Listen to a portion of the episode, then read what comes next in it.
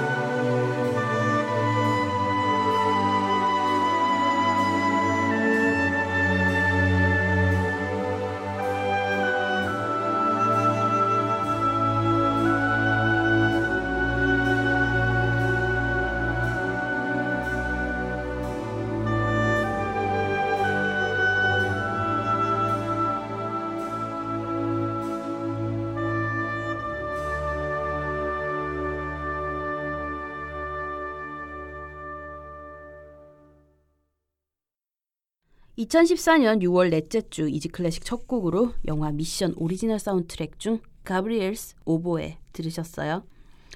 지난 한 주 잘 보내셨나요? 월드컵이 시작되고 경기 챙겨보시느라 요즘 피곤하시죠? 게임 결과도 중요하지만 여러분들이 결과 때문에 더 스트레스 받지 않는 것이 더 중요하다고 생각합니다. 게임은 게임, 그리고 월드컵은 4년마다 돌아오는 축제잖아요. 한국 대표팀의 선전 기원도 좋지만 세계 최고 수준의 선수들 플레이를 보며 즐기면서 평소 받는 일상의 스트레스를 날려버리셨으면 좋겠네요. 메일주 소개해드릴게요. 방송에 대한 클레임, 질문, 건의사항은 메일로 보내주세요. easyclassicmusic@gmail.com easyclassicmusic@gmail.com입니다. 방송 업로드 공지되고 있는 트위터 계정은 이지_클래식이고요.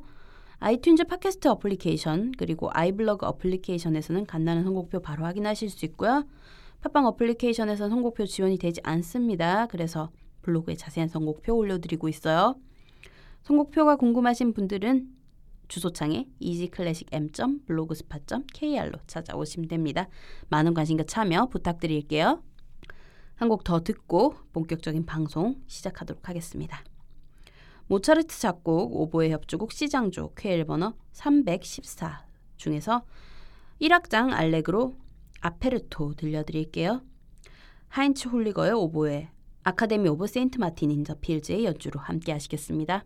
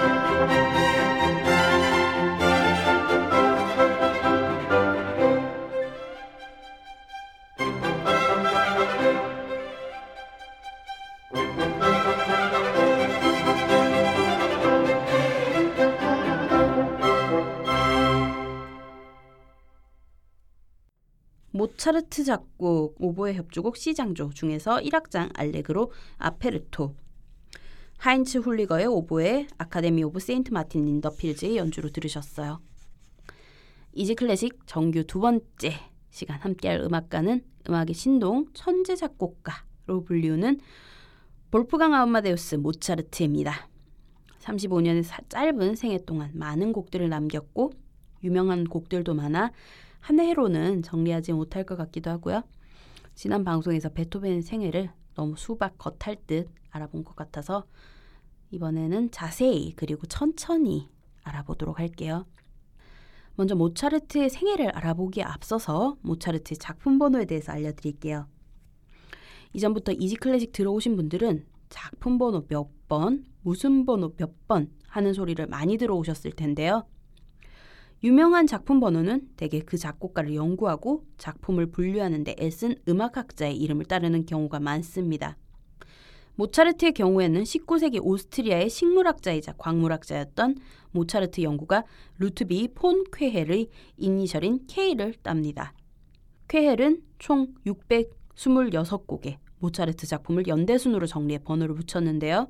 K는 종종 쾌헬 작품 목록이라는 의미의 이니셜을 따서 KV로 표기하기도 합니다. 자, 이제 모차르트를 알아갈 준비가 됐으니까 모차르트에 대해서 알아볼까요? 모차르트는 1756년 1월 27일 오스트리아의 잘츠부르크 게트라이데 거리 9번지에서 바이올린의 대가로 잘츠부르크 궁정악단의 부악장이었던 아버지 레오폴트 모차르트와 어머니 안나 마리아 모차르트의 7번째 아들로 태어났습니다. 요하네스 크리스토스 토모스 볼프강 고드리프 모차르트가 정식 이름이었는데 이름도 길다. 우리에게 익숙한 아마데우스라는 미들네임은 독일식 이름인 고트리프를 라틴어로 바꾼 것입니다. 신의 은총이라는 뜻이기도 하고요. 정작 모차르트는 생애 라틴식 아마데우스 대신에 프랑스식인 아마데를 더 즐겼었다고 합니다. 아버지 레오폴트와 어머니 마리아는 모차르트 이전에 5아이를 유아기에 떠나보냈고 모차르트의 누나였던 마리아 안나 발브르가 이그나티아 모차르트, 주로 난네를 혹은 나넬이라고 불리우는 누나와 볼프강을 함께 키우게 됩니다. 모차르트는 어려서부터 음악적 재능이 뛰어났던 아이였습니다. 아버지 레오폴트가 남긴 일기에는 5번째 생일을 하루 앞둔 1761년 1월 26일 저녁 9시 30분 미뉴에트와 트리오를 30분 만에 다 익혔다고 남겼을 정도로 아주 어린 시절부터 모차르트의 재능은 그 싹을 보였던 것 같습니다. 볼프강은 하프시코드, 챔발로도 배우지 않았지만 아버지 레오폴트가 누나인 난네르를 가르치는 것을 지켜보다가 스스로 깨쳤고 그런 아들의 재능을 알아본 아버지 레오폴트가 하프시코드와 바이올린을 아들에게 가르쳤습니다. 그때가 볼프강의 나이 약 3살경이었다고 하니 한국 나이로 따지면 약 5살에서 6살쯤인데 델성부른 나부는 떡잎부터 알아본다는 말은 오스트리아에서도 통하나 봅니다. 모차르트는 5살 때 이미 작곡을 하기 시작했고 그것을 믿지 못한 사람들이 일부러 모차르트의 집에 찾아와서 모차르트를 시험해보기도 했습니다. 모차르트의 피아노 연주곡 한 곡 들려드리고 계속 이야기 이어나갈게요.